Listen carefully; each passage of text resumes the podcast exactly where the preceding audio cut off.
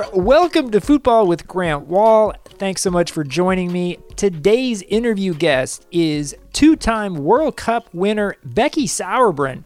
We've had some great interview guests lately, including Gio Reyna, Fabrizio Romano, and Kyle Martino, along with many others. So check those interviews out. It would be absolutely huge for this podcast's growth if you could subscribe, recommend us to your friends, and take just a little time to rate and review us in Apple Podcasts. Now, here's my interview with Becky Sauerbrunn.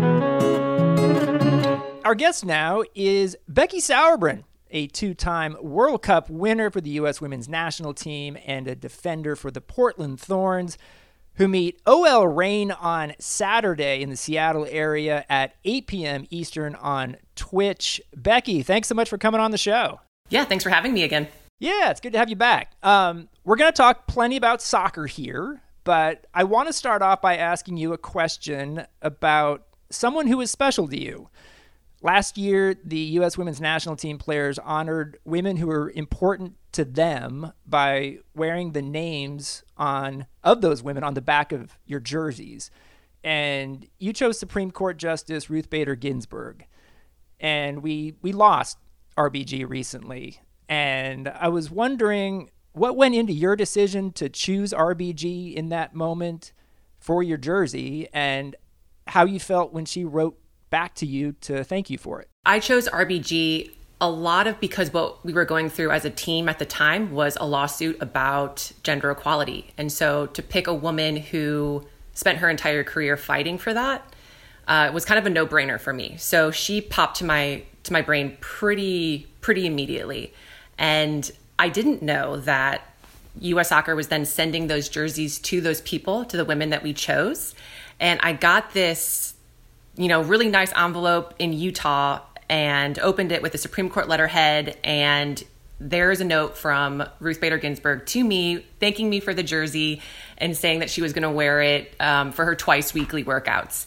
And I mean, probably the coolest, coolest thing that has ever happened to me based off soccer. Wow. I assume you kept the letter. Yes, I absolutely kept the letter. Nice. Um, I, this has obviously been an event filled year in many ways, including losing RBG how have you experienced this year in soccer and in, in personal terms? And, and how are you trying to approach it still? I would say personally that 2020 has just been an extremely tragic year.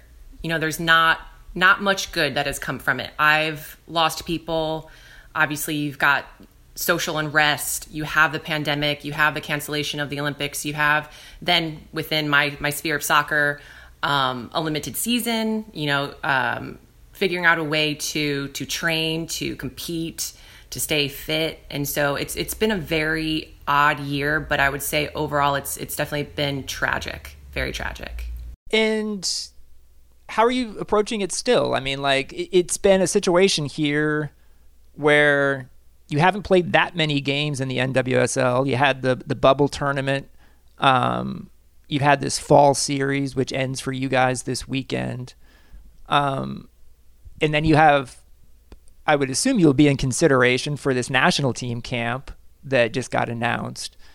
Like from a from a soccer perspective how are how have you tried to approach all of this? I have tried to approach it with the perspective that you make the best of what can be done. And so for me the fact that we even had the challenge cup uh, amidst the the pandemic and that we pulled it off really really well. Um, I take that as a bonus, um, and you just you just take it for what it is. So you know, every single day that I get to go out onto the field, that I get to compete with my teammates, like that that is a plus. And I'm very fortunate that we have the protocols in place, that we have the system in place, that we can even do those sorts of things. Because I know for a lot of people, they don't get to leave the house or they shouldn't be leaving their house. And so, in a lot of ways, yes, the season has been absurd and very different. But any day that you're on the field, you got to make the most of it. And that's how I've been approaching every single day. How do you feel about your game these days? My personal game? Yeah. It's been a, an odd year for me soccer wise because I, I got injured the first game of the Challenge Cup. And so, up until I mean, even this this next game, like I've been on limited minutes. And so for me, a lot of this has been getting back into actually getting healthy one and then getting myself played back in. And so it's been interesting to really kind of take a step away from my game and analyze it and work my way back to where I want to be. Uh, and so I've actually felt like I've got to add things to my game that maybe I didn't have in 2019 or even 2018. And so I'm feeling really good. And I am really looking forward to the national team camps coming up. Should I be considered for those? Because I do feel like there are parts of my game that I still have to discover and that I can still be impactful for any team that I play on. So I feel very optimistic, and I'm not usually an optimistic person, but I'm feeling very good about the possibilities of my game. I love that you are the veteran that you are and say you still have things to discover in your game. And aside from scoring a goal every game, which I know your fans would love to see and see you celebrate, um, what are those things? I think, I mean, if we want to get down to like the technical part of it, I would say my passing range and just opening that up a little bit more. Um, I think I've always been kind of a possession oriented, you know, medium to short range passing, but um, I've been really working on breaking a lot of lines, um, long diagonals, just, you know, capitalizing on space that maybe before I was a little too um, meek to hit. And so I've been just trying to add that bravery and that courage into my game.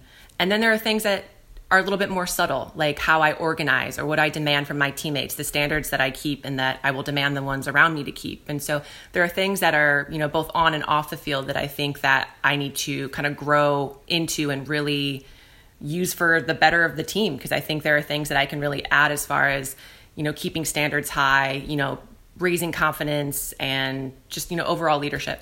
I do have one question about this NWSL Fall Series. You guys are in first place in the standings that they have, are they going to give a trophy if if you win this thing, or are you guys going to have to like make your own, or like what's what's the story? Well, the what we're really hoping for if we win this thing is that twenty five thousand dollars is gifted to the team, and that we can then put that to a charity of our choice. And so that's um, what we're we're going for is to to really get that money so that we can use it for a good cause in terms of the NWSL as a league, I'm struck. We've had Lisa Baird, the commissioner, on this podcast. She's in her first year still. She came into a really tough situation, obviously, with the pandemic and trying to to get things going. And you guys were still the first U.S. sports league to to start up again. And I, I think this year has been looked at, despite everything, as being successful for the NWSL. There's also been some angst about the five U.S. women's national team stars who have decided to go play in England, um, and whether that's an issue for the NWSL.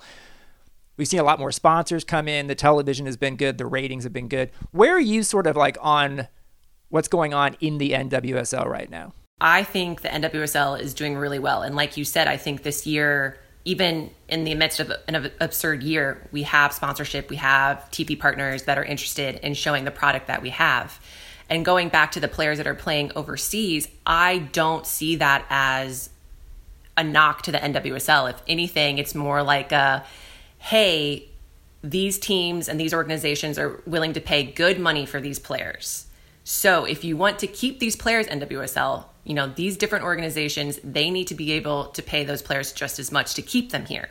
So if anything, it's just kind of like they're just going to keep raising the stakes on each other. And so I, I love that competition. I think that's great for the NWSL because we need to keep growing and we need to retain our stars, but we also need to attract stars from other countries. I did want to ask you about uh, a situation that resulted from what's been going on in Utah. And obviously, they have a new owner coming in. Dell Loy Hansen has been pushed out of the league and out of soccer in general, the other leagues he's been a part of. Um, you had a role in uh, this Appreciate Excellence apparel. And I'm wondering what was your perspective on, on that story and what led to that? Really unfortunate what's happening are what's been discovered in Utah. Um, from the first first reaction from Loy when the players decided to leave the field, and then later on when that other article came out about uh, I think Andy Carroll and some of the higher ups in the in the front office. And obviously, my name got dragged into it as a player who was seen as not attractive enough to use in marketing materials. And so, for me, you know, you hear that and you feel a lot of emotions, but really it's just frustration because I am a soccer player. And if you can't market me, who has won World Cups and Olympics and NWSL championships and all, you know, individual defender awards, like you're not very good at your job. And so I was frustrated with the the whole double standard of of what beauty is and the bogus scale that we get graded on as women. And I sent out a, a tweet just talking about like about excellence and appreciating excellence. And if you can't sell excellence, you're not very good at your job. And luckily, BreakingT, uh, who we partner with with the the Players Association for the women's national team, decided to put out a T-shirt. And I was thinking, well, how could I use this for good with everything that's going on? And that week, I'd been reading about Sarah Gorden's new uh, nonprofit organization called Hoodspace. And so I contacted her and was just like, hey, uh, know you're starting this up. Would you be willing to uh, accept some proceeds from from this T-shirt? And she said, you know, absolutely. And so that's how it that's how it started. And and luckily, Zara King from Utah reached out to me before this last game because they were wearing an, an Appreciate Excellence T-shirt for warm up. And so really the, the, kind of the league got behind it um, and individual players really trying to push it and you know the pro- proceeds are going to something that's that's really good you obviously used to play in utah you're in portland now um, have you had contact with players still on the Utah team about sort of what's been happening there? Because there's a lot of change going on. Yes, uh, I definitely have. I think I've played with some of those players way back in the FC KC days. And so I have a lot of good friends um, on that team. And, and as a captain of that team, I still, in a way, feel responsible for those players. And so, yeah, I definitely have, have talked to them and reached out to them. And, you know, it's, it's one thing or another right now in Utah, whether it's, owners or coaches or front office. So, yeah, they've really been under the ringer. From a national team perspective, this was supposed to be an Olympic year. That didn't happen. Now it's scheduled for next year. Fingers crossed it happens. Um, for someone in your position who would like to be part of that, how has that changed sort of your approach to to things or has it changed that much? My approach really hasn't changed for that. I think obviously you're working under different parameters when it comes to the pandemic and getting training and getting games, but it's also making the most of those opportunities. Uh, for me, if I if my game is where it needs to be, you know, I feel like I have a good chance of making that team. And so my perspective is, okay, it's it's a, a year out now. And so that's just another year for me to potentially get better and for the team to get stronger. And so for me, I see it more as an opportunity than uh, a disadvantage. We talked a little bit earlier about European club teams starting to invest more money in women's soccer, starting to bring more U.S. women's national team players over. Is that something that you considered this year? Was that a, a real possibility for you? Is it something you would entertain, or would you like to basically stay in the U.S.? I there was some interest for me to go overseas, but because I got injured that first game of the Challenge Cup, the answer was pretty much I had to stay in a city where I knew that I was going to get the the rehab and the return to play protocols that I needed. I needed that attention and the best place for me was to stay here in Portland and so the answer was kind of I didn't really get to make the decision because didn't have the chance to. You are in Portland, which is a, a wonderful city. I I am wondering what it's been like living in Portland because um, it's a city that's seen a fair amount this year in terms of uh, the BLM protests, the the federal government getting involved with stuff in the city. Um, how have you experienced that? How have you witnessed that? I mean, there have been you know pretty much daily protests. Um, people marching down the street just down the road from me. And obviously when the federal government jumped in and it became elevated i guess i could say um, it's just knowing where the areas are that you want to be in that you don't want to be in. I know that our team um, within our our whatsapp groups we always make sure that we know what's going on. If they heard that hey um, this the proud boys are coming in uh, to stir up trouble like avoid these two areas. And so it's it's really about communication and us supporting black lives matter. And even if we can't be out there protesting because of covid um, how are we supporting it? You know a lot of us got together and we donated money so that we could buy snacks and water for the protesters. And so we're just trying to find ways to really support here in portland what we can and how we can. You guys have put out several statements supporting the blm movement uh, over the last few months.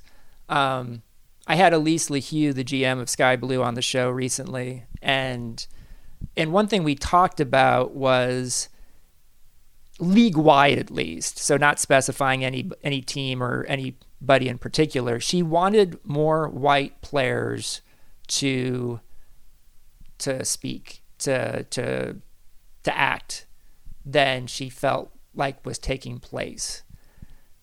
Do you agree with her on that at all? I will just say, in general, until a black person doesn't fear for their lives when they get pulled over or applies for a job or buys a house without fear of prejudice, no one is doing enough. No white person is doing enough. And so if you zoom back in to our league, yeah, we're not doing enough until I know that my teammates, all my teammates, feel safe entering into a certain city or into a certain stadium and playing in front of a certain set of fans, like we are not doing enough. And so, yeah, I would agree that a lot more needs to be done. And I think everyone is on their own kind of personal journey of understanding what's happening in this country. And some people are just understanding white privilege, some are understanding how to dismantle bias, and then some are what organizations can we support or what can I do to um, affect this election or even you know down to local elections, district attorneys, um, things like that. And so everyone's on their own own journey, but it cannot be done. The journey cannot be over until everyone feels safe and secure and equal to one another. Would you mind sharing a little bit of sort of your own journey in terms of information gathering and, and what how you've gone about learning more stuff, whether it's been recently or over the years about this topic? Yeah, I think most recently, I would say within the last few months, it's having those really, really difficult conversations. And whether that's with my partner, Zola, who's African American, or having conversations with the players on Portland who are women of color that have experienced things that I didn't even know about and weren't aware of. And we were playing in the same cities in the same games. And so having these really tough conversations and just talking to one another and then trying to understand and we're never going to understand what it's what it's like to to live in the shoes of a of a black woman in America. And so for me it's doing the best that I can to know and then what's the next what's the next step and it's action and so for me, it's the organizations that I support, whether financially or I support by, you know, being a soccer player. So if it's like the US Soccer Foundation, and there's a group that's doing wonderful work and bringing soccer to underserved populations, like how can in my sphere which is the sphere of soccer have the most influence and so it's still a journey for me and i'm still trying to figure out how best to to use my voice and use my platform and amplify the voices of my players uh, and my teammates and it's an, it's an on, ongoing work, but it's I'm willing, very willing to do it. Thanks for sharing that. I always ask you this question because I know you're uh, a voracious reader. What are you reading these days? Here, actually, ugh, have it right here with me. It's the third book. Um, it's called The Empire of Gold. It's a very, very okay. nice, uh, I would say, fantasy epic. Um, but yeah, it's fantastic. And I accidentally bought the large print edition, and so this book looks a lot thicker than it is. Um, but that's uh, that's rush buying for you. so I just noticed Megan Rapinoe's memoir comes out on November 10th. Have you read an advanced copy? Will you read this book? I have not read an advanced copy, and I probably will read Pinoe's. I haven't read a lot of my other teammates and I don't know if that's on purpose or I just have never gotten around to it. But because I've known her since I've been 15 and consider her a close friend, uh, I'm, I'm excited to, to see it, to read it. Um, And I hear it's more about her activism, which is also something I'm really proud of her for kind of really stepping into the limelight and really using her voice for good. And so um, I'm proud of her. And yeah, I'll probably I'll probably support that book and buy it. I was going to ask you because the follow up here was you had several teammates write memoirs besides Megan Rapinoe, Carli Lloyd, Hope Solo, Abby Wambach. You haven't read all those? Mm-mm, no, I haven't. I haven't. Um, I think it's I think it's a little different when you like you know that person, you've played with them, uh, you think you know their story. I mean, and maybe I'm I'm completely wrong, but no, I haven't read anyone else's. Well, thank you so much for coming on the show. Becky Sauerbrunn and the Portland Thorns will meet OL Reign on Saturday at 8 p.m. Eastern on Twitch. Becky, really appreciate it. Thanks for having me on. Thanks for listening to Football with Grant Wahl. If you like the podcast, you could do me a huge favor and hit that subscribe button and provide a rating and a review.